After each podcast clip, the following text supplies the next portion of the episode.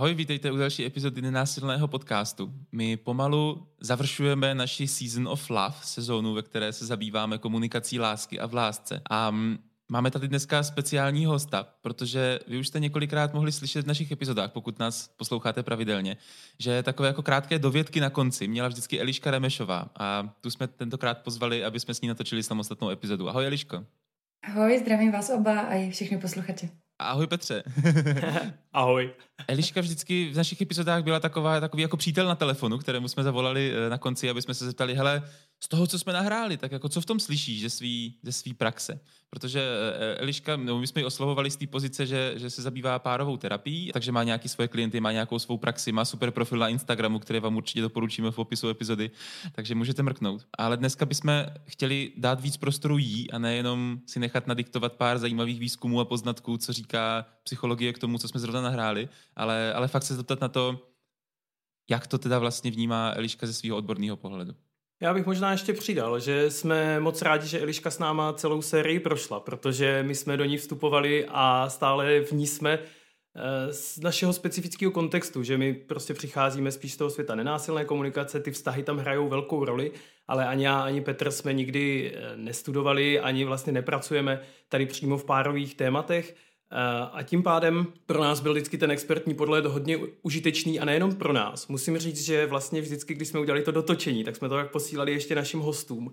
A ještě jsme si s nimi někdy o tom povídali přímo do podcastu, ale vždycky aspoň do telefonu. A vždycky to bylo prostě hrozně zajímavý schrnutí, protože, protože má na to Eliška unikátní a speciální perspektivu, tak jsme rádi, že ji dneska můžeme nabídnout v plné délce celého dílu.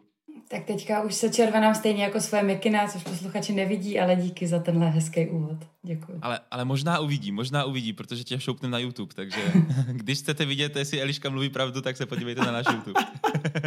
Ale Eliško, my jsme tě vždycky představovali jen tak velmi krátce, že jako teď zavoláme prostě naší známé párové terapeutce Elišce. Mohla by se myslíš trochu představit podrobněji, co vlastně, eh, jaká, jaká je tvoje praxe, možná jak se k tomu dostala, čím se teďka zabýváš? Super, určitě. Um, já jsem eh, v současnosti, um, mám jenom soukromou praxi terapeutickou a jsem na rodičovský dovolený a myslím, že i ta dost ovlivnila, že tu terapeutickou praxi teďka mám, uh, protože já jsem začala, já jsem studovala psychologii v Praze, uh, kam jsem se odstěhovala z Havířova, odkud jsem původně. A na začátku školy jsem potřebovala práci, ale protože už jsem chtěla dělat něco psychologického a nejenom nějaký jako brigády po kavárnách, které jsem dělala předtím, tak jsem si našla práci v HR a tam jsem v podstatě přes různé firmy, různé pozice a interní, externí pohled uh, strávila 12 let. A v těch 12 letech uh, jsem školila komunikační dovednosti a školila jsem leadership a fungovala jsem jako konzultant pro assessment centra, development centra, takže jsem se kolem rozvoje a vztahů nějakým způsobem točila už od začátku. A vlastně v mm, posledním ročníku školy jsem se přihlásila na výcvik, a to byl Solution Focus Brief Therapy, do češtiny se to překládá jako krátká terapie zaměřená na řešení, kterou jsem absolvovala v Daletu v Olomouci a jak už to tak bývá, ve chvíli, kdy se člověk dostane do výcviku, tak potřebuje praxi. Takže jsem v té době jako měla terapeutickou praxi spíš okrajově. A vypadalo to tak, že jsem do deváté ráno měla jednoho, dva klienty, pak jsem šla do kanclu, tam jsem byla do nějakých šesti, sedmi, pak jsem měla dalšího jednoho, dva klienty večer. A takhle jsem to jako pitlíkovala několik let. A ne každý den, to by nešlo, to si myslím, že by jako moje, moje well-being a psychohygiena jako pěkně zaplakala ale nějakým způsobem jsem to takhle dělala, nebo jsem se domlouvala jako volná, takže veškerý moje dny dovolený padaly na výcviky a podobně. A právě rodičovská dovolená pro mě byl ten mentální předěl v hlavě, kdy jsem si říkala, OK, půjdu na mateřskou, a dám si pauzu od HR, využiju to jako takový rok, dva, tři, uh, sabbatical, uvidím, jestli se do HR budu chtít vrátit nebo ne. A během toho využiju ten čas naplno, abych uh, se vrátila k terapeutické praxi. A tam vznikl ten Instagram, protože to byl ten čas, kdy jsem jako po šesti nedělí seděla doma, držela malý miminko, který mě tolik nepotřebovalo a já si říkala, ty co mám dělat, zvyklá pracovat nějakých 10-12 hodin denně.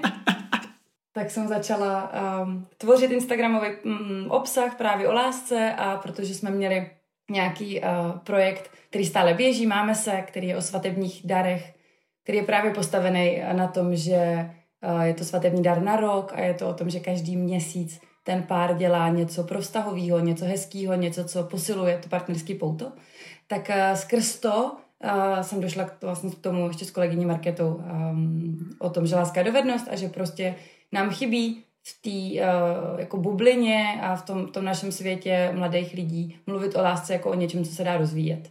A to je asi uh, význam toho nadsazeného hashtagu. Že to není jako uh, každý jsme, že každý se to můžeme zlepšit stoprocentně, ale spíš ta myšlenka zatím je pojďme ty vztahy nevyměňovat, když přestanou uh, fungovat, ale pojďme prostě na nich pracovat, pojďme se sami rozvíjet. A mě v tom tehdy hodně inspiroval citát Glorie Steinem, který já ráda říkám, a to je, že uh, příliš mnoho lidí hledá pravýho partnera namísto toho, aby se snažili tím pravým partnerem být.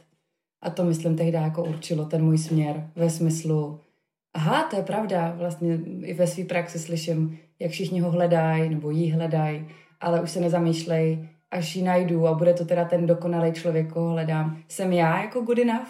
Vlastně jsem já jako dobrým partnerem? Budu, budu respektovat toho člověka a tak?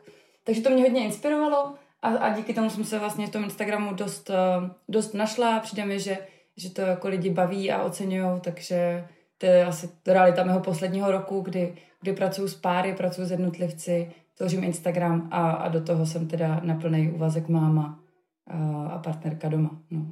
Mě by možná zajímalo, když jsi říkala, že jsi šla z toho HR a že vlastně v tom výcviku toho bylo hodně, tak když došlo to uvědomění, že ta láska jako dovednost bude nějaký, nějaký tvoje téma, jak, jak se ti stala ta první párová terapie, že si dovedu představit, že to je asi hodně zajímavý, že to je docela výjimečný moment, když tam máš ty terapeutovně místo jednoho člověka na jednou dva, kteří navíc k sobě mají nějaký silný pouto a navíc nejspíš něco řeší, protože jinak by tam nebyli. Tak eh, jak se k tomu dostala, jaký to pro tebe bylo? A asi ještě dokážu si představit, že to nebylo jako povinně v rámci výcviku, že, jo? že jsi možná jako nemusela pracovat s dvojicemi klientů, takže to je to zajímavější. Ne, ne, ne, ne, ne. A tohle bylo o hodně dřív. Já jsem ve třetí jako na psychologii eh, na Karlovce jsou exkurze, což je předmět, který běžel na tento týden a my jsme eh, s kolegy s Pavlem Ratem, s Honzou Vojtkem a s Ivou Rolederou eh, prováděli studenty a říkali jim, jak funguje párová terapie. Takže teďka se mi to tak hezky symbolicky všechno, všechno propojuje. V každém případě to bylo tehdy ve třetí, jako kdy já jsem tuhle exkurzi absolvovala a byla jsem právě u Pavla a viděla jsem, jak to funguje v poradně pro mezilidské vztahy a uh, vlastně jsem poslouchala, jaký to je pracovat s páry a říkala jsem si, ty to je vlastně hodně těžký. A je to jako, zdá se, že to je hodně práce, protože člověk musí vnímat dva lidi a tu dynamiku mezi nimi a ten vztah. A zároveň nesmí moc jako nikomu nadržovat, protože když nadržuje jednomu, tak ztratí toho druhýho. Tak jsem si tehdy v těch, kolik mi bylo, 21, říkala, ty to je, jako musí být jako náročný, ale hodně mě to lákalo. A tak jsem si potom Pavlovi ozvala, šla jsem k němu do stáže a, a Pavel měl tehdy ty stáže nastavený hodně přísně, protože říkal, já nechci, abyste přišli na týden a odešli, já chci, abyste tady byli prostě aspoň půl roku a pozorovali ten jeden konkrétní pár celou dobu. Takže já jsem takhle chodila v různý časy, podle toho, kdy ty páry mohly na ty svoje vybrané páry k němu do praxe. A on mi dal tu příležitost tam sedět jako ten koterapeut s ním takže na začátku jsem jenom psala poznámky a nemohla jsem se zapojovat, ale po těch měsících, jak už mě i ti, mm, ti partneři znali, tak eh, jsem do toho mohla vstupovat se svými vhledy a někdy se stalo i to, že jsme eh, se o tom povídali my dva s Pavlem před nima, takže jsme jim ukazovali, jako jak nad tím přemýšlíme a rozkrývali jsme eh, tu jejich komunikaci skrz další dva lidi. A to bylo pro mě jako obrovsky užitečný ve smyslu, že když jsem potom já seděla jako terapeut uh, s prvním párem, tak to nebylo úplně to poprvé, uh, nevím, co, co dělat, nevím, co čekat. Myslím, že doteďka hodně čerpám z toho, co jsem se tady u Pavla naučila. Ale ta, ta hlavní věc, co mě nasměrovala, bylo to, že když jsem z toho, uh, z té stáže odcházela, tak jsem měla ten takový jako hořký pocit, že do párovky jdou lidi až ve chvíli, kdy už si strašně ublížejí že už jdou uh, do té terapie ve chvíli, kdy už je to párovka nebo rozchod. Nebo rozvod. Už je to fakt jako hodně špatný. Prostě poslední jo, šance, jo. kterou zkusíme, Přesně je párová terapie. Když už tohle nevíde, tak už nevíde nic. Jo. Přesně tak. A tím se obrovsky snižuje ta pravděpodobnost úspěchu, protože ti lidi už tam nepřijdou tehdy, kdy, kdy zjistili, že se něco děje, že jim není dobře, že, že, cí, že se necítí úplně jako svý v tom vztahu. Ale ozvou se kolikrát roky potom, kdy se tam ta zranění schroničtí, kdy se ta zranění prohloubí jinými zraněními, protože my jsme se chovali uh, impulzivně, náladově, podrážděně, naštvaně, zle, protože už jsme byli zranění. A najednou tam je takový jako obrovský nános, který ta párovka musí nějakým způsobem opracovat. A mně přišlo, že to je obrovská škoda, no, že, že ta párovka jako taková je, um, mně přijde, že párová terapie je nádherná práce a je to prostě krásný umožnit partnerům nebo vytvořit jim nějaký bezpečný prostor, kde se můžou rozvíjet, kde se můžou slyšet, kde se můžou vidět a vnímat. A, a pomáhá jim to k tomu být, jako prožívat hezčí vztah, té celistvosti na konci, ale ve chvíli, kdy do té párovky přijdou tak jako konkrétní a za mě už jako, uh, v, kriz, jako v kritické chvíli, tak, uh, tak ta párovka vlastně snižuje tu účinnost a, a nemá tolik nástrojů, které může použít. A právě tehdy proto vznikl i ten projekt Máme se, protože tam byla pro mě ta hlavní myšlenka, já nechci dělat intervenci, já chci dělat prevenci a protože jako lidi jsme v prevenci hodně špatní celkově, protože máme pocit, že to není třeba a že jako zdraví není důležitý, dokud se nám něco nestane a, tak dál, tak uh, jsem si říkala, OK, to znamená, že to musíme udělat sexy. Musíme to udělat sexy, aby to lidi bavilo, aby ti lidi, co pracují na vztahu, se tím mohli pišnit vlastně. Hele, já jsem jako uh, já jsem takový ambasador toho, já to dělám a baví mě to a přijde mi to důležitý. A, a to všechno podle mě mě formovalo, že i když jsem pracovala v HR a dělala vztahy um, jinýho charakteru, tak tohle všechno mě směrovalo pořád k tomu jednomu, co jsem věděla, že chci dělat, a to je dělat prevenci v partnerských vztazích. A říkám si, že teďka už to je, že teďka už to dělám a, a jsem v tom. No, ale když to vrátím Petře k té otázce, tak, uh, tak jsem byla uh, nervózní a spocená až na zadku, když přišel první pár. hm. To si myslím, že jste měli tím pádem podobné pocity. Já bych možná u toho ještě chviličku zůstal, protože uh, samozřejmě se chcem zeptat jako za chvilku, jo, ale jaký teda potkáváš témata, co jsou ty věci, co lidi v párech řeší, ale mě to se zaujalo, jak se o tom povídala, že bych se ještě doptal, hele, jaký to, jak to vlastně vypadá, když je jako párová terapie? A teďka, ať už jako pro tebe nebo pro ty lidi, říkám si, že to může být hrozně užitečná informace právě i z hlediska té prevence, pokud nás bude poslouchat někdo, kdo si říká, možná by to bylo pro nás, ale vlastně úplně nevím, co mám čekat tak eh, jak ten, jak ten proces probíhá a klidně, klidně, když do toho jako přimícháš, jako jak, jak ti u toho je, jo? nebo jak, jaká tam panuje nálada a tak, tak to mě vlastně hrozně, hrozně zajímá, ať si to, ať si to dokážeme představit. Děkuji za tenhle prostor, to si myslím, že je vlastně fakt hodně důležitý, jak jste řekl. Já mám páry v různé fázi vztahu. Mám páry, co jsou spolu rok a půl a přijdou a řeknou, Um, je nám spolu dobře, uh, chtěli bychom, aby tohle byl ten, ten dlouhodobý uh, životní vztah, uh, kde vytvoříme rodinu a budeme spolu. A máme um, nějaké jako první konflikty, které nás zraňují a se kterými úplně nevíme, jak pracovat a říkali jsme si, že to chceme uh, chytit za dobrý konec. To je takový ho, hodně zodpovědný přístup ke vztahu, že jo? To je asi super, když to Přesně tak, dělá. přesně tak, jo. A tohle bych řekla, že je ta, ta prevence, to je to, že se bavíme o nějaký růstový párový terapii, že ošetříme těch pár konfliktů, co mají, ale spíš uh, se věnujeme tomu, aby si porozuměli, aby, uh, aby se nevnímali. Já mám, mám před očima um, jeden pár a, a já mám se všemi páry odsouhlasené, že můžu, uh, když budou něco obecného komunikovat na ven, tak to říkám jenom takový disclaimer, um, že v tomhle směru dodržují etické zásady, který, uh, kdy on neustále jí říkal uh, a tak jako jí moralizoval v některých věcech, jako že nechce, aby trávila čas na telefonu, nebo nechce, aby trávila čas takhle. A ona just to dělala, protože já si přece nebudu říkat, uh, jako co, mi, co můžu nebo, nebo co nemůžu. A když jsme začali mluvit o tom, co to dělá, tak, tak z něho na jednom setkání vypadlo, no já se pak cítím, že jsem druhý. A to byla jako klíčová myšlenka pro ní, když říkala, já to ale nechci dělat, aby on se cítil druhý. To, jako, to, to nikdy nebyl můj úmysl. Já jsem to do teďka měla jako nějakou svoji psychohygienu a tak. A vlastně uh, pro mě to byl jeden z klíčových momentů té jejich práce, kdy jsem si říkala, jak uh, vlastně on, ty pocity měl on pořád stejný, ale komunikovali najednou jinak a přineslo to tu obrovskou změnu v tom, že ten člověk, ta, ta partnerka se k němu jako naklonila, přiblížila a chtěla to dělat tak, aby mu v tom bylo dobře.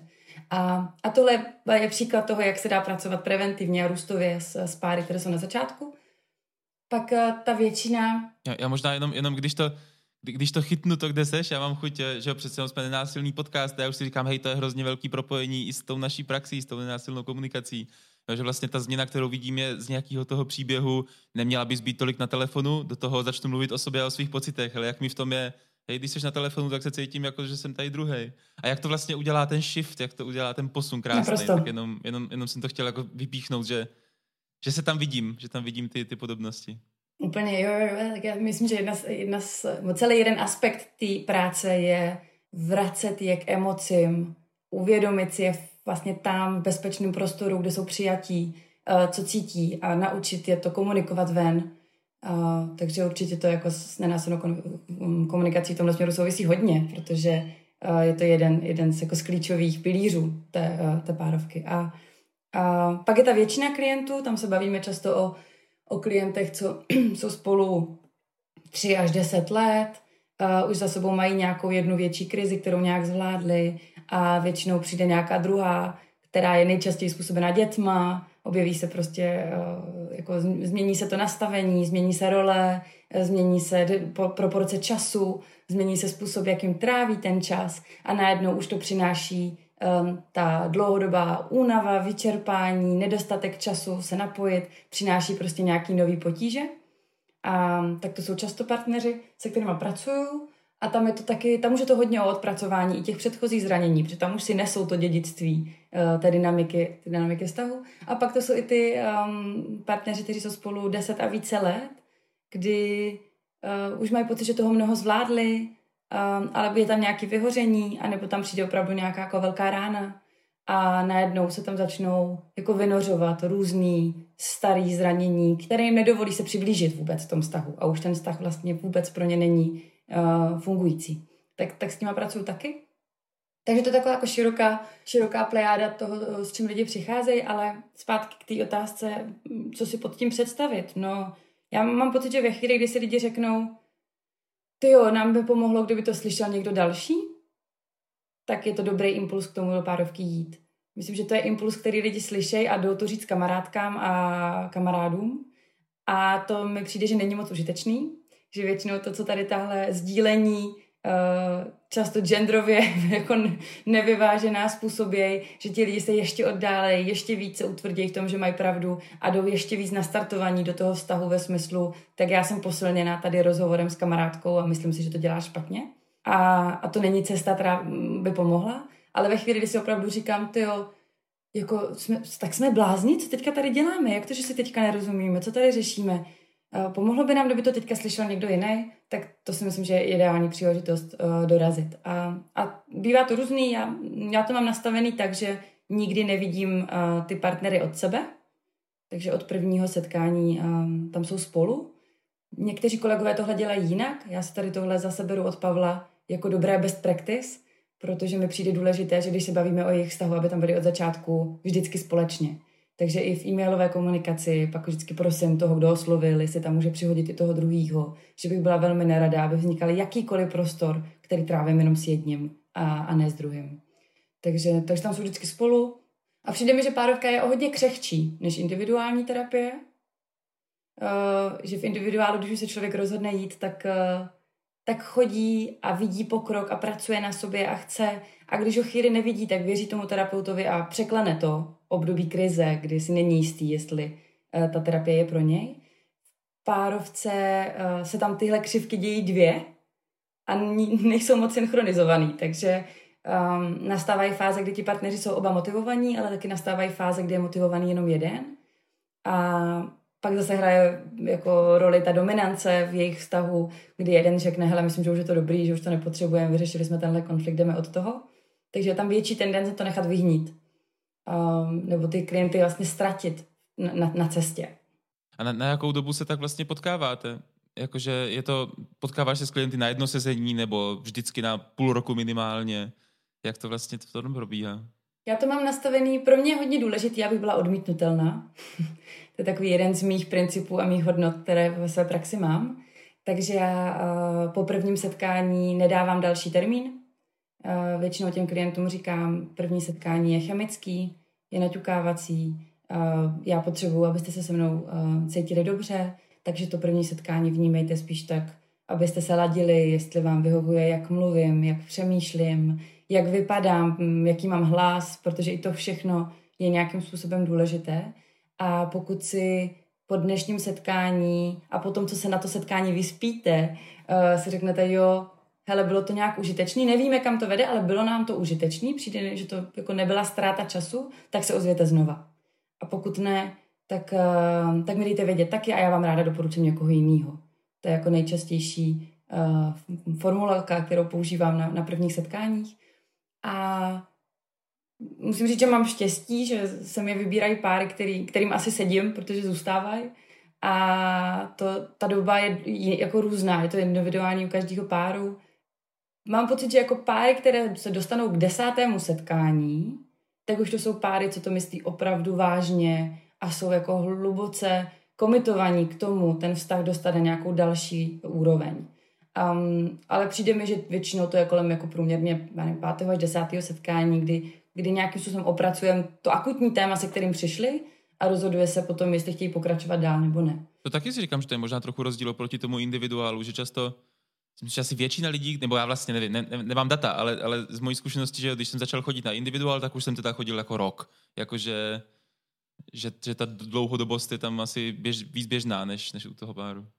Myslím, že to je způsobený i tím, že to v individuálu má člověk toho terapeuta jenom pro sebe. To je podle mě jako obrovský rozdíl, že tam máš ten svůj bezpečný prostor, že si tam přijdeš a už to vnímáš jako součást nějakého wellness pro sebe. Dělám to pro sebe, je to, je to, pro, je to můj prostor, jasně. No. Jo, tady mám tu hodinu, kdy o mě někdo bude pečovat, kdy mě někdo bude poslouchat, kdy se o mě někdo bude zajímat a je to moje hodina, čas pro mě. Jo, zatímco v té párovce tam je daleko častěji ten pocit, jako musím makat vlastně. musím se rozvíjet, protože, protože to nebude stoprocentně o tom jednom partnerovi. Ono je to stoprocentně o tom vztahu. Že já věnuju stoprocentní pozornost tomu vztahu, co se děje s tím vztahem. Ale znamená to, že občas uh, s těmi partnery nesouhlasím nebo občas je konfrontuju s něčím a nemůžu vlastně 100% času být uh, jako stoprocentním koncenzu s nima oběma. Snažím se být ve stoprocentním napojení, to znamená pořád je vnímat oba, být tam s nima. A... Že nejsi takový ten jako hodný podporující terapeut, který tady je jenom pro mě. jo, jo, jo. Je, to, je to v tom jiný, protože tam je prostě ten, uh, ten druhý partner, který mě v, uh, v nějakých aspektech ohrožuje a proto v té párovce jsme. To znamená, už to není taková, jako, už to není tolik wellness. Jo? Je to, přijde mi, že to je víc posilovna než wellness najednou. A do posilovny taky každý jako nechodí um, rok, že? Většinou prostě v lednu začnou a jak kdo vydrží.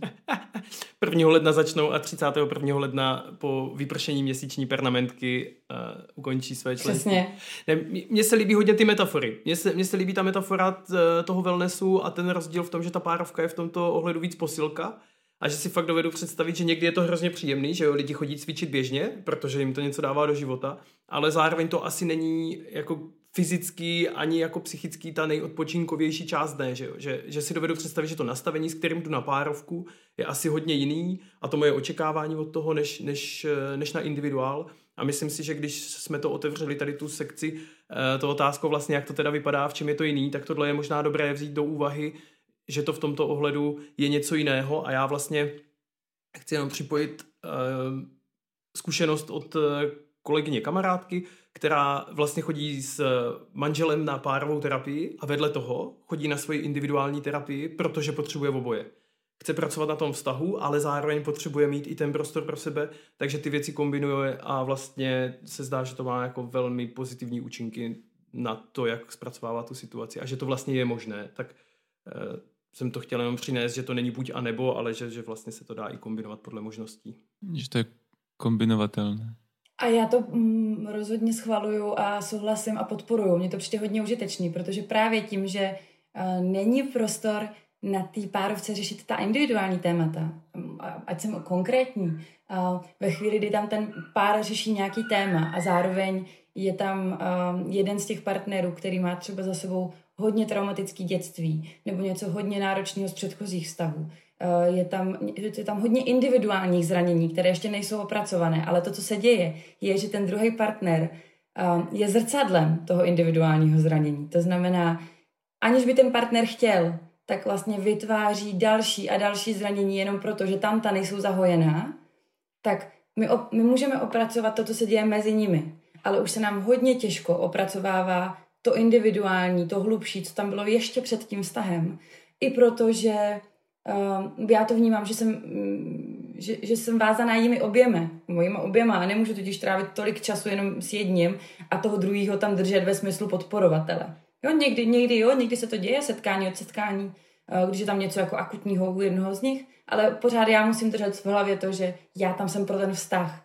A tam ve chvíli, kdy tohle začnu cítit, tak i já dávám to doporučení a říkám, hele, tady cítím, že potřebujete daleko víc prostoru jenom pro sebe. Tady potřebujete více péče, více pozornosti. Pojďte si tady tohle odpracovat někde jinde, s někým jiným. Tam většinou už dávám i nějaký seznam kontaktů mých kolegů, které doporučuji, protože tahle kombinace je úplně optimální, jo? že vlastně děláme něco společně, ale zároveň, když cítím, že, že to není dost, tak, eh, tak já sama ještě odběhnu na individuál.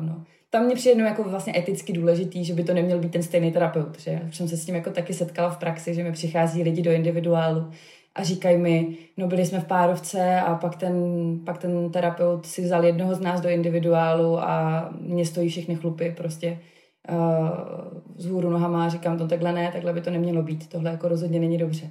Tak, uh, tak si tady přihřeju polívčičku, že v rámci etických standardů je dobrý tohle oddělit. Hele, ať už možná, tak pojďme pojďme se trochu ponořit do těch témat, protože já už začínám být fakt zvědavý a říkám si, tak co, co tak teda lidi jako řešej? jo, je taková jako široká otázka, protože my, já když se vrátím k tomu, co se snažíme dělat v této sérii, tak je hele, jako trochu se víc podívat na komunikaci lásky a komunikaci v lásce v dnešní době, v dnešních párech. A ty do toho máš asi mnohem větší vhled než my, protože nám občas na workshopech někdo jako sdílí, ale taky je to většinou jeden člověk, který jako sdílí, hele, doma řeším toto, máte k tomu nějaký typy a možná prostě dostane nějakou techniku, která by mu mohla být užitečná. A zároveň ty tam máš ty oba, že jo? Takže, takže ten pohled máš mnohem komplexnější. Tak jaký jsou teda hlavní témata, který dnešní páry řeší? Ať už v té fázi po roce a půl, po deseti letech nebo po dvaceti letech? Já vám hned odpovím, ale moc by mě zajímalo, co myslíte vy, že řešejí upřímně, a to si myslím, že, že, že si myslím, že je asociace, která, kterou možná bude mít hodně lidí. Když se řekne párová terapie, tak mě naskočí nevěra. Mm-hmm. Jako fakt prostě první věc. Jo, jasný, někdo někoho podved a pak se na to přišlo nebo se přiznal a tak si to šli vyříkat do, do, do, do, do terapeutovny. Ty jo, tak to mě tam třeba úplně jinou asociaci. Jako moje první asociace je, že jeden z nich si uvědomí, že jedou na nějakého autopilota a jednomu z nich to přestane vyhovovat a to je pro toho druhého divný tak se tam nějak jako dostanou. A to je podle mě i vychází z toho, že to tak potkávám na těch workshopech, že vždycky jako mám dojem, že je hrozně moc přesvědčení o tom, jak by lidi spolu měli být a že ty přesvědčení umíme následovat, ale pak v nějakou chvíli jeden z toho páru a je podle mě trochu jedno, jestli je to rok, pět nebo deset, protože ten jako moment někdy přijde jako v divnou životní dobu. Ale mám dojem, že tohle já hodně potkávám, že prostě jeden je spokojený v tom, jak to vždycky bylo a jeden chce něco měnit a teď to vlastně jako dělá spíš jako od, odpuzující e, síly, než, než ty jako síly spojující. Tak to, to je to, co mě napadlo jako první. A pak asi výchova dětí, ale to jako je... Tak co, Liško, trefili jsme to, nebo jak, jak, jak jsme to dělali? jo, jo, jo, myslím, že jo, myslím, že jo.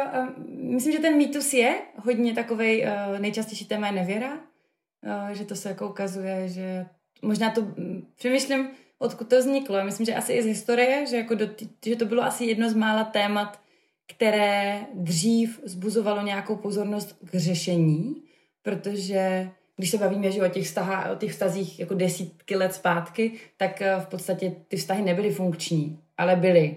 To bylo důležité. Takže se neřešilo, jestli v tom jsou lidi spokojení nebo ne, protože měli mnoho dalších funkcí ve smyslu ekonomický, ve smyslu uh, právě výchovy a tak dále. Takže, takže nebyl takový důraz na to, jako ladíme si, um, jsme šťastní, jsme naplnění a tak. Ale nevěra přinášela jako obrovský ohrožení pro tu rodinu, protože to znamenalo nějaký paralelní vztah, nějaký rozdělení pozornosti. Takže to byly podle mě asi témata, která se řešily dřív. A z toho vznikl i ten jako mýtus, uh, hlavně se řeší jako v párovkách nevěra. Ale nevím, nemám data, tohle je nějaká moje, jako, moje přemýšlení nahlas, to teďka tady s vámi, uh, s vámi mám. Ale uh, nejčastější téma, jako nevěra tam bývá, ale spíš bych řekla, že to je okrajový a teďka jako přemýšlím na mátku počtově. A myslím, že se bavím třeba o 10% párů, které přichází s tímhle tématem. A stejně to není téma té nevěry vlastně, jenom nevěra odstartovala to přemýšlení o párovce. Je to spíš uh, hele, jako vlastně přišla se na nevěru x měsíců zpátky nebo x let zpátky a pořád jsme to nespracovali, nevíme jak na to. Tak to je vlastně spíš ta zakázka, když, když se to týká nevěry. A pak to jsou právě tady ty, to odcizení, to je vlastně úplně nejčastěji. Že ti lidé říkají, často se zraňujeme a nechápeme proč. jako bylo nám spolu hezky, všechno bylo fajn a najednou prostě nejsme schopni udělat snídaní, aniž bychom se u toho dvakrát nepohádali. Uh, nerozumíme si, nevnímáme se, uh, častý téma bývají, uh, a to bývají ty úvodní zakázky, ale potom ta témata, co se tam řeší, um, jsou hodně podobná co do tématu a velmi jedinečná pro každý ten pár ve smyslu, jak v tom, jak v tom jsou. Jo? A často řešíme prostě domácí práce. To, je, to jsou jako nejvíc ilustrativní příklady, na kterých se to prostě projeví. A, a lidem, já vždycky říkám, jako uh, příčina je něco hlubokého, záminka je něco banálního. A, a proto není důležité to podceňovat, ale naopak to brát na ilustraci. Jo, takže oni vždycky říkají, no my jsme se teďka pohádali kvůli vyndávání myčky. Jo, a já říkám, aha, tak to pojďme vzít, pojďme to jako otevřít tu myčku, pojďme to prostě to téma vzít, jako co se tam dělo. A nechám vám vlastně je o tom, o tom mluvit a pracovat. A tam se ukazuje ta dynamika toho vztahu. Tam se ukazuje, že jeden je třeba příliš dominantní a, a jde za čáru tomu druhému. Nebo že ten druhý naopak začne příliš uh, brát ohledy na všechny, kromě sebe a začíná v tom vztahu vyhořívat. Jo, že i na tady těchto jako banálních, zdánlivě banálních věcech, eh, které všichni známe, se tam ale dají hodně ty, um, ty charakteristiky toho vztahu vlastně um, ukázat. Já, já se trochu jako směju teďka, protože vlastně můj asi nejběžnější příklad na workshopech, když vysvětluji nějaký principy z nenásilné komunikace, je, no tak představte si, přijdu domů a spolubydlící mi říká, nechal z vedřezu neumítý nádobí. A teď si říkám, jo, hele, ono to možná není jako blbý příklad. Že fakt, a, a, a, často, že a právě skrz to si dostáváme k tomu, hele, ono to úplně není o tom nádobí, ono to často bude o nějakým jako respektu, o nějakým našem vztahu, eh, o tom, že chci, abychom si férově rozdělovali práci okolo té domácnosti, v tom, že bych eh, si chtěl odpočinout, když přijdu z práce a bla, bla, bla, jo, pak už jako hledáme, ale tak mi to přijde vtipný, že vlastně říká, že, že, že ty domácí práce nebo takové ty fakt běžné věci jsou často jako ty, ty místa, kde to fakt jako vybublá. No. Naprosto. Já si myslím, že nejlepší příklad je ten, kde se ti potká, nebo kde se, kde se s tím příkladem uh, potká nejvíc lidí. Že jo? Tak to je, myslím, že nádobí je přesně, přesně ono. Stejně tak je to uh, u dětí, u dětných párů, je to často ten čas společný. Že jo? Je, to, je to dělba, nějaký práce, péče o ty děti. Takový to nejčastější, že mm, když vycházíme z těch tradičních monogamních párů, uh, které mají děti a, a žena je na rodičovské, tak muž přijde domů a nepřevezme dítě hned protože muž si potřebuje odpočinout po práci a žena má pocit, že to je nefér. Jo? Že vlastně tohle je taky něco, co se tam děje hodně často. A pak tam jsou jako různý i jako mm, specifický, já si vybavuju jeden, kdy to bylo, koupili jsme dům, máme ho rekonstruovat a zatím jsme se pokaždé, když to řešíme, hádáme. A nechcem. Nechcem, aby ten dům přinesl vlastně neštěstí do toho vztahu, takže to jdeme ošetřit někde jinde. Jo? Takže to přináší jako mnoho, mnoho témat, které, eh, se kterými lidi přicházejí a ta témata se taky vyvíjejí v průběhu, protože ve chvíli, kdy se člověk stane tím jejich um, pozorovatelem života, si říkám, že jsem takový jako průvodce, lomeno pozorovatel jejich partnerského života. Tak tím, že se potkáváme na nějaký pravidelný bázi, tak během těch týdnů se něco děje. Že jo? Takže ze setkání na setkání přichází nová a nová témata, které, od, no, které otvírají, uh, které, se, které se řeší. Ale mně přijde, že vlastně um, to vracím k tomu, že teďka to tady jako zjednodušuju ve smyslu popisu témata a přijde mi to hodně užitečné v rámci nějaké prevence pro všechny posluchače ve smyslu, jo, tam se najdu, tak aha, i s tímhle můžu jít na terapii, to je super. Um, a zároveň mám potřebu dodat to B, že, uh, že já neradím, že to není, aha, tak vy to takhle máte s myčkou, no tak uh, Karle, ty udělej tohle, prosím tě, Hanko, ty udělej toto a bude to dobrý. Jo, že si myslím, že to už uh, už dávno není ta praxe. Zapínejte ji v podvečer a vytahujte ji každý den jedno. přesně, přesně tak. Dejte tam tuhle tabletu a o, tímto způsobem. Ne, ne, ne, že si myslím, že o, o to víc je to o, hodně o jako hledání toho, co to s nima dělá, co to, co to v nich vyvolává, jaká interakce tam vzniká, proč tam vzniká a jak můžeme tu interakci ošetřit. Takže míň, takže vlastně neradím vůbec, jenom se snažím vytvářet bezpečný prostor, kde se tyhle věci můžou odkryt. Mně to přijde hodně metaforicky spojený s něčím, co jsem četl někdy, myslím, že to psala Evička Melířová, blog o jako loupání cibule.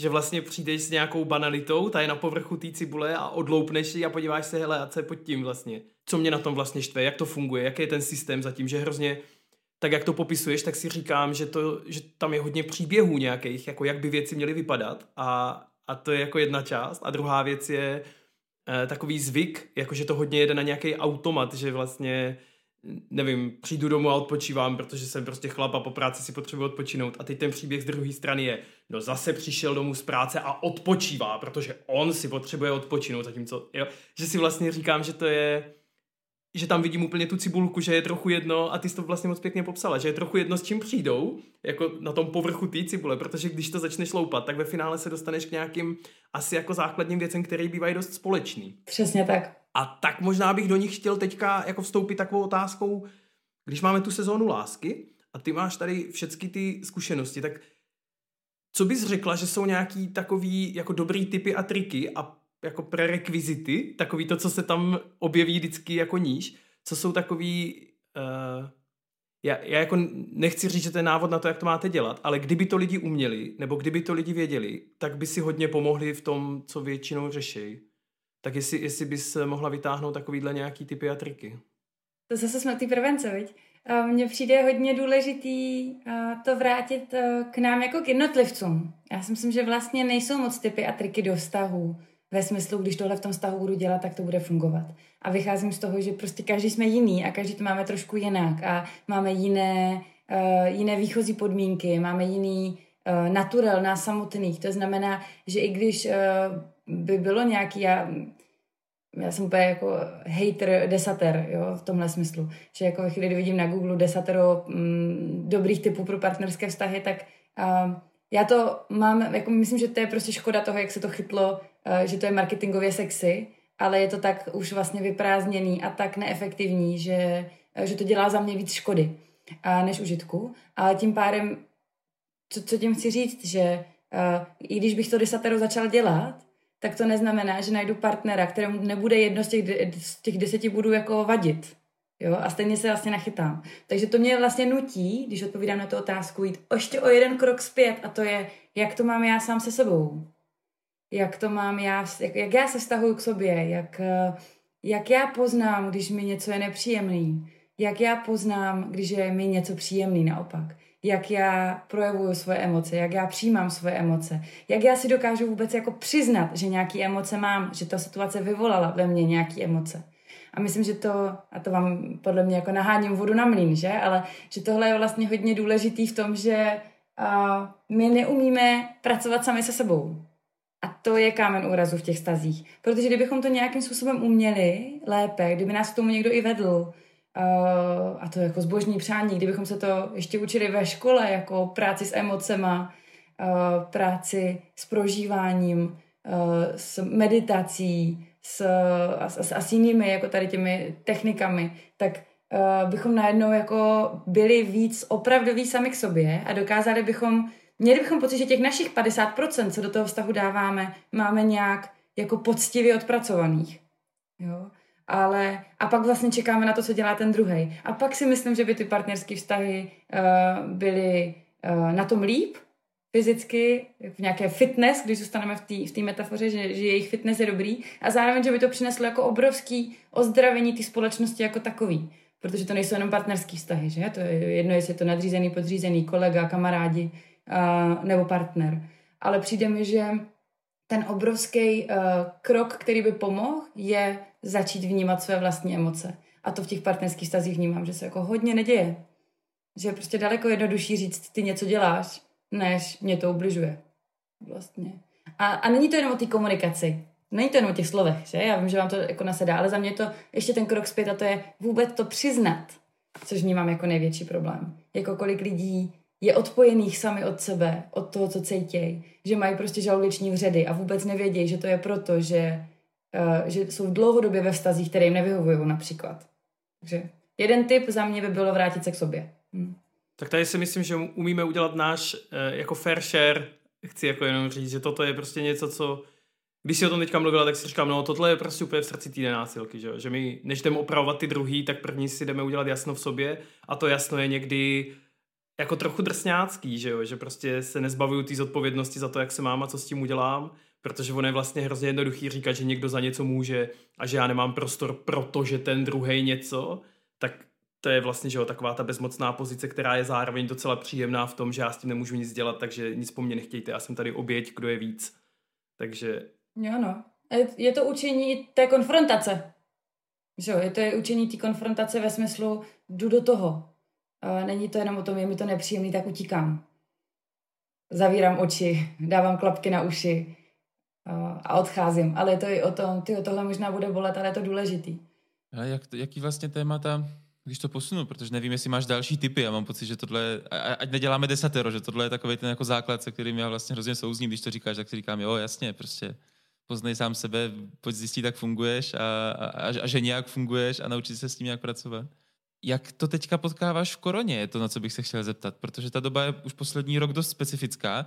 Mění se něco i v tvojí terapeutovně, kromě toho, že asi možná pracuješ víc online, ale to, to, to nevím, jestli je to ta hlavní změna. Jo? Jako děje se teď něco pro páry, co by se dalo pojmenovat jako, hele, pro 60% párů, se kterými pracuju, se během korony stalo toto. Přijde mi fér na začátku říct, že nemám tolik dat, protože jsem před koronou zase tolik úplně s páry nepracovala ještě, tý jako párový rovině. Takže tohle vidím spíš jako v individuálech, kde, jsem, kde mám jako už, už dost zkušeností před i, i teď. A, a přijde mi, že se to jakoby víc dotýká jednotlivců než vztahů. Že co jako třeba mm, Národní ústav duševního zdraví se připojil k, jako ke světové studii uh, ke covidu a jeho, jeho dopadům na duševní zdraví. A tam se ukazuje, že to, co to dělá s páry, je, uh, že to jenom akcentuje jenom v úvozovkách to, co už tam je. To znamená, ta korona vlastně vychýlila ten vztah a vztahy, které fungovaly, které fungovaly před koronou, tak fungují ještě líp koroně a vztahy, které nefungovaly, kde ti lidé utíkali od těch vztahů a, a měli spoustu jako uh, aktivit a spoustu programů, kde se mohli rozptýlit a neřešit, tak tam se projevilo, že ty problémy jsou a ty se zvětšily a zaktualizovaly. Takže myslím, že jako korona jako taková neměla efekt ve smyslu přinesla nový témata nebo nový problémy, ale naopak prostě jenom lupou namířila na, na tu nahotu toho vztahu, na tu dynamiku toho vztahu jako takového, co tam vlastně je, jo, že ty vztahy obnažila. Ale to, co vnímám u těch jednotlivců, um, vlastně já potvrzuju ta čísla, no, jako obrovský nárůst úzkostí, obrovský nárůst napětí, stresu a, a deprese, který, který v těch jednotlivcích je, že přichází lidi jako s, um, s, se stejnými tématy, ale pláčou daleko rychleji. To mám vlastně pro mě jako nová zkušenost, že teďka jednotlivci, že přichází jednotlivec na terapii a většinou na prvním setkání už pláčou. Takže jsou něčeho asi jako hodně plný. Jdou si vylítky blík, hmm. no, přesně tak. Což si myslím, že se dřív tolik nedělo a teďka to je, takže i jako pro nás, myslím, že i pro nás, pro terapeuty, je to jako hodně zátěžový období, protože já mám a na daleko víc terapii, než jsem chtěla mít, protože uh, prostě klienti volají, píšou, chtějí, uh, protože vlastně jako mm, terapeuti jsou přetížení a zároveň uh, z nějakých, jak já nevím, třeba pěti konzultací denně uh, se bavíme o třech, čtyřech, které jsou intervenční a plačtivý, což dřív byla třeba jedna, dvě. Jo? Takže jako je tam, v tomhle směru tam vnímám velký rozdíl. No. A online, hele, za mě online je super. Já jsem v online teda byla vždycky, i z toho důvodu, že si mě hodně hledali expati, a, takže mnoho Čechů žijících zahraničí uh, fungovali se mnou a myslím si, že to bylo jako dřív jedna z mých výhod, že jsem nabízela jako online terapii uh, ještě před koronou, ale třeba v rámci uh, párový, um, párový práce mně přijde ten online v něčem vlastně hodně dobrý. Přijde mi hodně dobrý v tom, že, že prožívají tu párovku v místě, kde se jim to děje. Že sedí oni ve svém obýváku, kde se, kde se dějou ty konflikty, kde se dějou ta zranění takže jsou daleko víc v tom a zároveň já jsem hodně daleko. Že já jsem nějaká krabička na, na, na stole, krabička na skříni, Uh, jo, a vlastně najednou oni daleko častěji. Takže oni, oni dva spolu tam jsou mnohem víc, než jsou tam s tebou vlastně. Jo. Přesně, přesně, hmm. přesně. Takže to, co se děje, že i daleko častěji mluví na sebe. Já to, co jsem si jako všímala v terapiích naživo, že hodně mluví na mě. On dělá tohle a ona dělá tohle. A vysvětlete mi ale, jak je možné, že ona dělá tohle, že já koukají na mě. A najednou v tom online je to jiný v tom, že se kolikrát udělají to, že se otočí a řeknou, no ale ty si udělal toto. Jo, a najednou se tam rozehrává ta dynamika přímo před, před mýma očima bez těch interpretací. A to je hodně cený. To je prostě něco, co vnímám jako obrovský plus online. To by mě vlastně vůbec nenapadlo, ale hrozně to dává smysl, když to teďka říkáš. No já z druhé strany tady ohýbám rtík, že si jako říkám, hej, to zní dobře. A pak si říkám, ty jo, a to, toho já třeba já bych měl velký respekt, proto já vlastně i nějaký, já jsem měl nějakou párovou spolupráci jednou a, a fakt je to pro mě respekt v tom, že vlastně je hrozně jednoduchý se pro ty lidi odpojit. Jakože když je to chvilku těžký, tak já jako neumím udržet ten prostor, protože já fyzicky sedím a jsem krabička na stole a teď, když se mezi nima rozehraje něco, do čeho bych právě jako chtěl trošku jako hmm. třeba zaintervenovat, tak to je ta chvíle, kdy vlastně jeden z nich se zvedne a odejde a já neudělám vůbec nic, protože já jsem krabička na stole.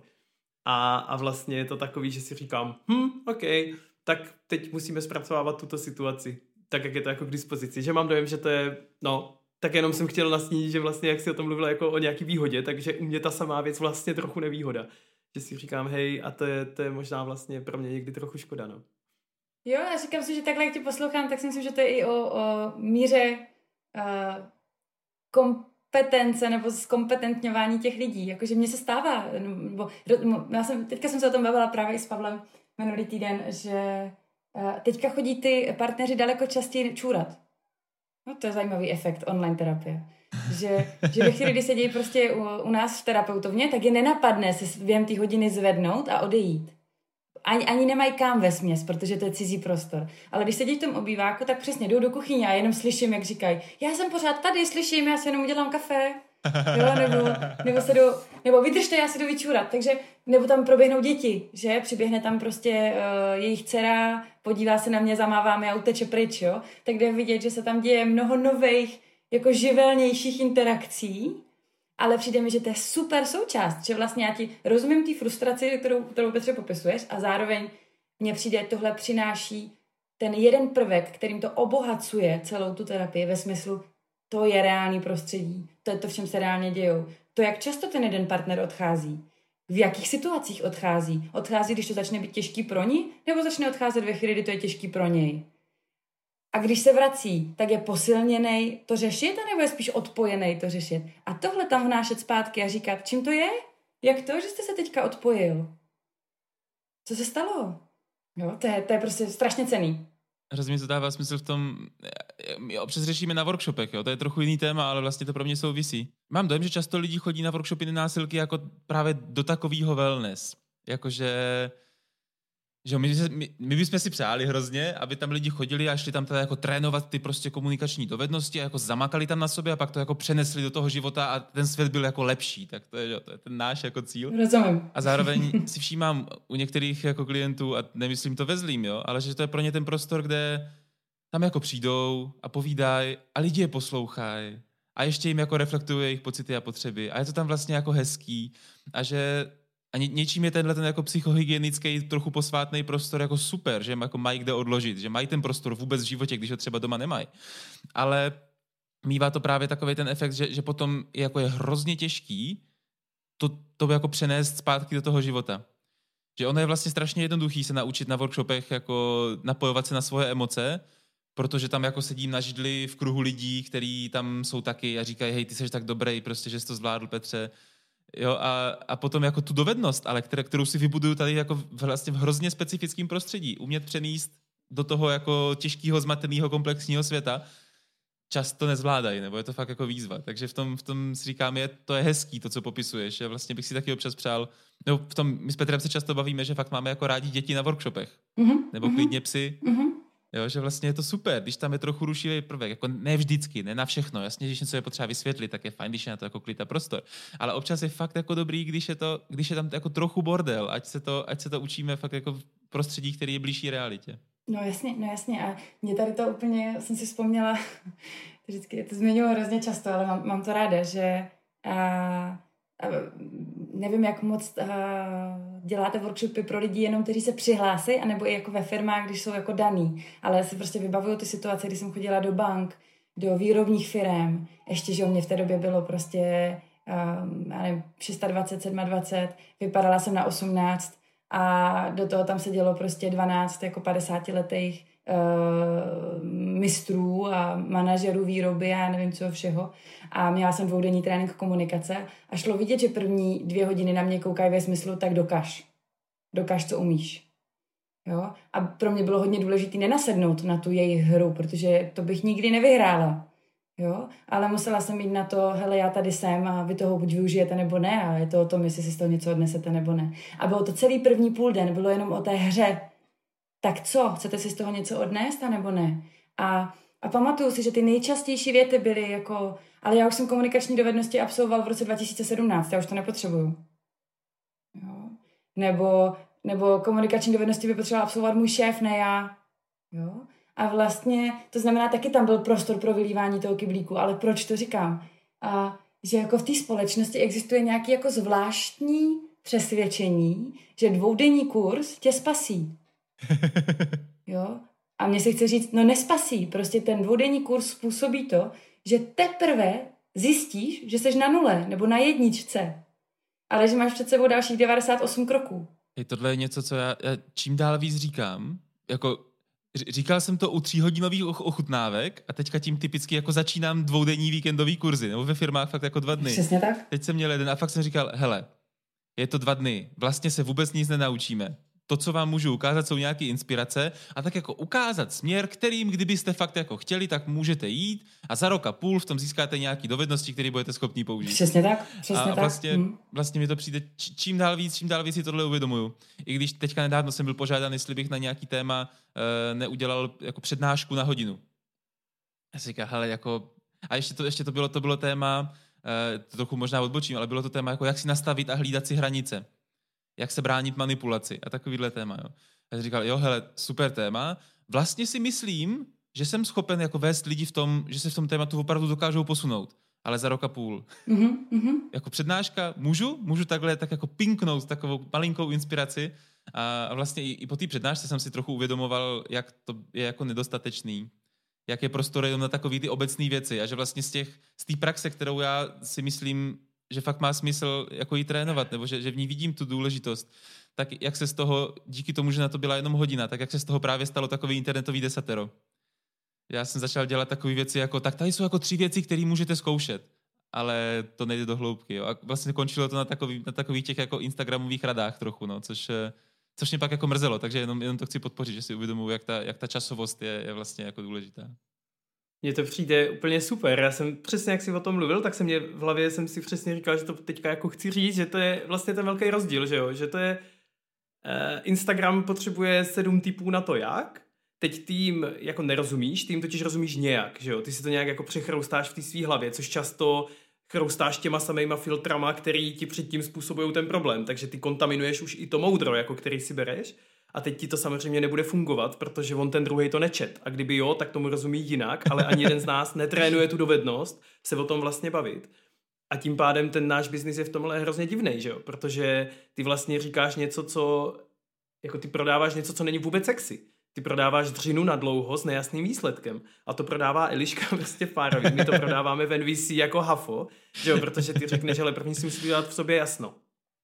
Ale to není jako jedno cvičení. To je jako rok práce a až si dvakrát nabiješ držku, tak odloupneš další vrstvu té cibule a řekneš si a jo?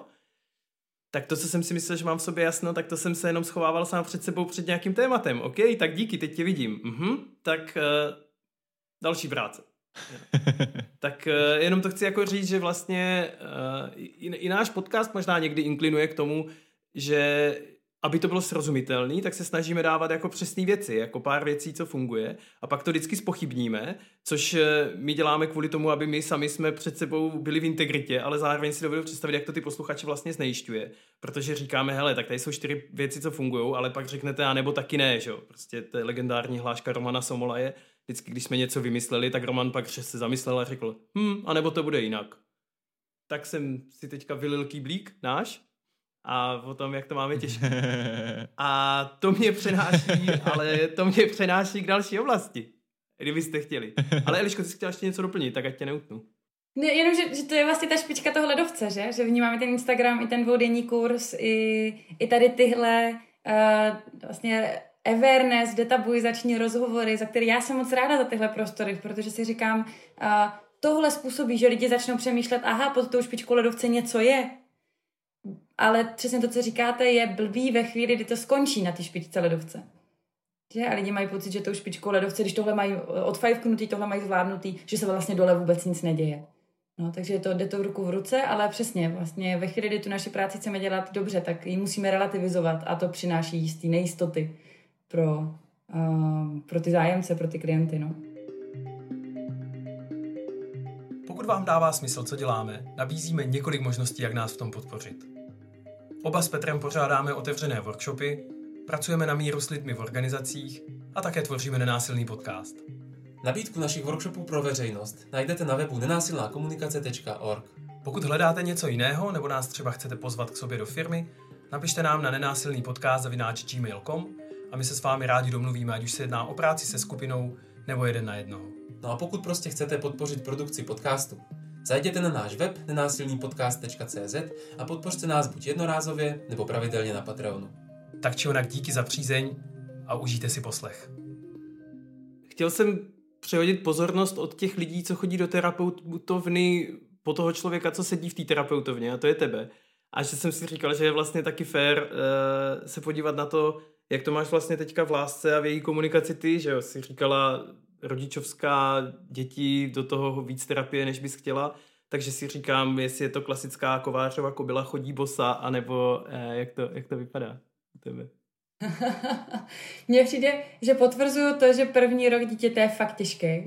Um, a přijde mi to hodně fér říct, že uh, se opravdu mění ty role, že to vnímám i sama u sebe, že tam jako vnímám mnoho takový to, jako, že člověk si říká, tyjo, tak co to teďka znamená, co se děje s náma, jak to bude dál, jak dlouho to bude trvat. A do toho tam jako jedou prostě přesně ty jako únava a musím říct, že pro mě, co korona způsobila osobně jako nejhorší je, že eh, já jsem milovala vaření a milovala jsem pečení a teďka to nechci dělat, protože už mě to otravuje každý den strávit dvě hodiny v kuchyni časem, který se za 10 minut sní a nemá to žádný efekt. Jo.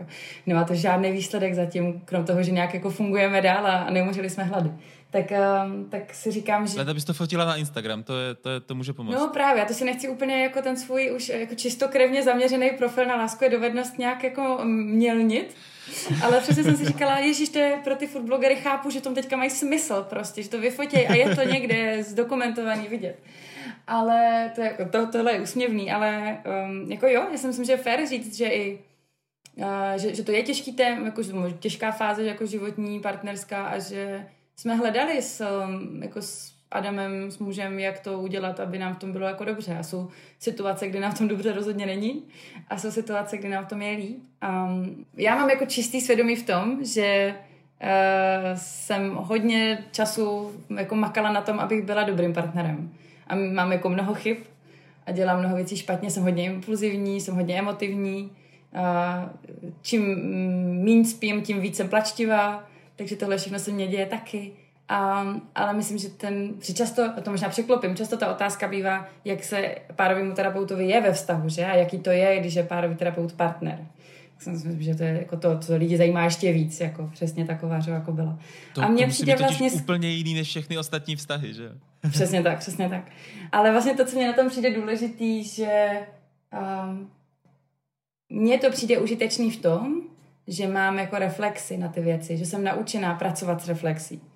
A tím, že prostě reflexe je jako můj každodenní nástroj, eh, který jsem měla na studiu, který jsem měla ve výcviku, který mám ve své práci, tak to způsobuje to, že daleko častěji nad tím přemýšlím, co dělám, co říkám, jak to cítím, mohla jsem to říct líp, nemohla jsem to říct líp.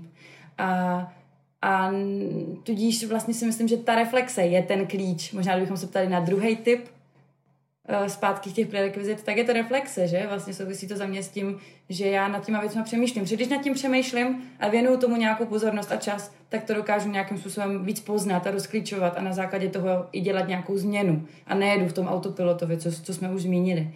Takže já si myslím, že tohle mm, je pro mě hodně užitečný. A když cítím, že to nějak nefunguje, tak to jsou věci, které uh, potřebuji nejdřív za sebe, že si to často potřebuji nejdřív zreflektovat já. Takže říkám jako, hele, není mi v tom dobře, není mi dobře, jak se teďka máme uh, a potřebuji si to promyslet, potřebuji vlastně s tím chvíli být já. A skrz to mi pomáhá jako si říct, je to o mně, je to tím, že jsem se teďka týden nevyspala, měla jsem náročný, náročný sezení, jsem ve stresu z hlídání na příští týden, jsem ve stresu z něčeho dalšího a proto reaguju podrážděně i na tebe, když ty jsi úplně jako v pohodě, a nebo naopak, u mě je všechno dobrý a cítím, že jenom jako rezonuju a zrcadlím to, co se děje v tobě. A když si tohle nějakým způsobem já jako uh, zodpovím, tak, tak jdu do toho otevřeného rozhovoru ve smyslu, pojďme to řešit, jo. Ale taky máme jako s Adamem dohodu, že když to přestane fungovat a nebudeme uh, už spolu chtít být, že odjedeme na dovolenou, že chceme odjet na poslední dovolenou, protože si myslím, že to taky často se ukazuje, že uh, jsou partneři v nějaký krizi, nějak to nefunguje a pak uh, a myslí si, že to je tím vztahem a pak třeba si dovolej ty dva týdny volna, napojí se na sebe, vrátí si ten čas k sobě a zjistí, ty to není tím, to je jenom tím, že jsme spolu netrávili čas, to je tím, že jsme oba ve stresu, to je tím, že oba máme nějaký starosti, jo. Takže mně přijde tohle jako hodně důležitý a to, tohle je jedna z našich, jako, uh, našich zásad, co jsme si dali, že když bychom se chtěli rozejít, tak předtím odjedeme na dovolenou, abychom zjistili, jestli to je opravdu náma, anebo těma okolnostmi, ve kterých se nacházíme. No. Mm, to je hezký. Tak to je, to je třetí tip. Když nevíte, co už, tak jeďte na dovolenou. No, tam se to ukáže, víte, to akcentuje to stejně. Buď to... Taková korona vlastně teďka fungovala jako taková jako roční dovolená pro páry doma. Jo, jo, jo, přesně. Hele, já bych se možná chtěl zeptat, eh, eh, a, a tím už trochu směřovat k závěru toho, toho našeho povídání. Jsou nějaký zdroje, který bys doporučila našim zvídavým posluchačům? Protože my máme jako část publika, který přece jenom jako oceňuje takový epizody, když jsme dělali jako s Jendou Nehybou, který je vlastně jako vědec jo, a tak, tak jestli, jestli bys doporučila nějak, když se bavíme o komunikaci v lásce, ať už jsou to jako knížky, nebo nejnovější výzkumy, nebo jako kam, kam koukat, když jsem víc jako zaměřený na to, jako chci číst data, no. Jo, mhm. nebo blogy, stránky, co sledovat, no. Hm. Myslím si, že jako zase, jo, vracíme se k tomu. To, co teďka řeknu, je špička toho ledovce, že? Vracíme se k tomu, že přečíst si knížku o vztazích země nedělá ještě, uh, jako mi nedělá lepší vztah. Jo, ale dělá to předpoklad, protože o tom začnu jinak přemýšlet, předpoklad, že se dovolím víc experimentovat, předpoklad, že uh, o tom začnu, uh, že, že začnu tím jako se inspirovat v těch interakcích každodenních, nebo že to otevřu s tím partnerem a začneme to řešit. Jo? Takže mně přijde, že to všechno je hodně důležitý, i, i možná takový jako doplnění, že jo. Třeba chodím na párovou terapii, třeba chodím na individuál a říkám si, hele, jako dotýkáme se tam témat, od kterých bych si chtěl prostě víc přečíst, jako po té teoretické rovině, tak to beru i tak, že tak to třeba vnímám jo, já. Jo, Že tím nechci jako vyřešit nějaký problém, ale tak jako rozšířit si obzory. Jo, jo, to určitě. Mně to, vše, mě to přišlo důležité to zmínit, že se taky setkávám jako s mnoha lidma, kteří, uh, já jim teďka říkám uh, development hunters, Jo? Že to jsou vlastně jako, že si dělají ty tyky, jako ty, ty checkboxy ve smyslu, tady jsem byla, na tomhle školení jsem byla, tohle dovednost mám, tuhle knížku jsem přečet, tyhle motivační knížky jsem přečet, ale pak, když se s tím člověkem bavíme, tak zjistíme, že pořád je odpojený sám od sebe a pořád vlastně není. Tak, tak jenom proto to říkám, ale těm typům Uh, mě všeho v tomhle skvělý ty TEDový videa, máme ráda, protože jsou prostě fakt krátký a člověku způsobí ten, ten jako moment, aha, to je zajímavý, nad tím chci přemýšlet. Um, ale přijde mi dobrý to dávkovat taky nějak pomalu, že? abychom měli prostor to nějak vyzkoušet. Um, a rozhodně skvělá je Brené Brown, kterou už jako mnoho lidí zná, ale pořád jsem překvapená, kolik lidí ne. Uh, myslím, že její téma jako zranitelnosti je, je klíčové pro vztahy. Uh, přijde mi uh, jako úžasná Esther Perel, která, které se daří balancovat na té hladině, že popularizuje a, a zjednodušuje a zevšeobecňuje a přitom pořád tam má nějakou jako jedinečnost a hloubku, tak to si myslím, že je teďka jako na, um, na světovém poli um, jedna jako z klíčových osob. O trošku méně mám já ráda už Gottmana, já ho jako z něho hodně čerpám ve smyslu dat, protože to, co zase jako Gottmanův institut vytvořil v rámci nějaké jako výzkumné platformy je, je jedinečný a výjimečný. Mají prostě jako tisíce datových jako prvků a inputů napříč jako desetiletími, což, což je rarita. Takže mně přijde skvělý Gottman pro vycházení z dat, ale zároveň už mi přijde jako méně praktický ve smyslu té intervence, protože má jenom ten jeden správný postup a je víc v té edukaci, než v tom napojení se ale, ale rozhodně pro ta data eh, jsou Gottmanovy knížky skvělý, tam je ta nejčastější sedm principů spokojeného manželství. A mám pocit, že ne, ne příliš originálně, ale jako Chapman z pěti jazyky lásky taky hodně pomáhá. Často páry do párovky přichází už s tím. Tak jsme zjistili, že máme každý úplně jiný jazyk, co s tím. A pak to jsou, uh, přemýšlím, jestli jsou nějaké jako ještě čistě partnerský vztahy. Perfektní je Bolby uh, z Ainsworth ohledně attachmentu. Myslím, že jako teorie attachmentu, teorie citové vazby je jako hezkým odrazovým můstkem pro reflexy o vztazích, jak to máme, jak to, jak to měli mý rodiče, a jak to chci mít v budoucnu já. No a pak, eh, pak moje kolegyně, vlastně když se bavíme tady, tak je to kolegyně Markéta Šetinová, se kterou dělám webináře, která se hm, hodně baví o seznamování a navazování vztahů. A její libůstkou jsou online uh, seznamky A, a to si myslím, že přináší jako skvělý obsah a že detabuizuje a normalizuje to, co mnoho lidí prožívá a co jste superně popsali v té eh, v jedné epizodě o tom. School of Life dělá skvělé věci taky ke vztahům. School of Life je dobrý koncept britský, který má jako pěkný, reflektivní partnerský deníky a, a jiný nástroje, které se dají pro vztahy využívat. No a potom moje oblíbená knižka je ještě od, od Berného vlastně, jak si lidé hrají o transakční analýze, která si myslím, že taky moc krásně popisuje dynamiku vztahu. Tam jsem právě na straně 100. hezky, hezky. A líbí? Eh, líbí se mi to moc, mně se líbí hodně ten analytický jazyk, myslím si, že pro eh, běžný publikum to bude hodně těžký. Eh, Berne nemá moc vstřícný jazyk, což si myslím, že je třeba velká síla Chapmana, který podle mě je velmi přístupný a je to velká síla Esther Perel, což my tady se asi s Petrem můžeme trochu přiznat, že jsme jako docela fanoušci, že jsme poslouchali podcast Where Should We Begin, což je vlastně vyloženě nahrávky pár, párové terapie a jenom chci říct, že do češtiny byla přeložena její kniha Přehodnocení nevěry a to třeba pro mě osobně byla jako velmi inspirativní kniha, ale jako opravdu hodně. Jako za poslední za posledních pět let je to kniha, ve které jsem si podtrhával nejvíc asi za fakt dlouhou dobu. Je to asi i proto, že pro mě to není úplně to moje pole, ale proto to pro mě bylo vlastně naopak nasvícení nějakých mých slepých míst a nějakých právě těch historických paralel, co jsme od toho partnerství chtěli dřív, co teď a co nám to vlastně vytváří. A je to pro mě, je to pro mě hodně inspirativní jako tvící. Tak si myslím, že ty zdroje vlastně asi dáme do popisku epizody, ať, eh, ať, si, to, ať si to můžeme proklikat a podívat se na to. Teď, se, teď jsem to chtěl říct, pojďte si zapamatovat, co jste kdo všechno říkali, protože ten seznam musíme dát do popisu epizody, ať, ať, to fakt, ať nemusí lidi složitě googlit a snažit se nám rozumět z toho podcastu. Hele, děkuju moc, děkuju, děkuju Eliško za tenhle ten, za tenhle ten výčet. Myslím, že to je jako určitě pár inspirativních zdrojů, na který může mrknout a rozšířit si tak jako povědomí tady o tom tématu. Hele, eh, a díky, díky moc za tenhle ten rozhovor. Díky, že jsi nás našla čas.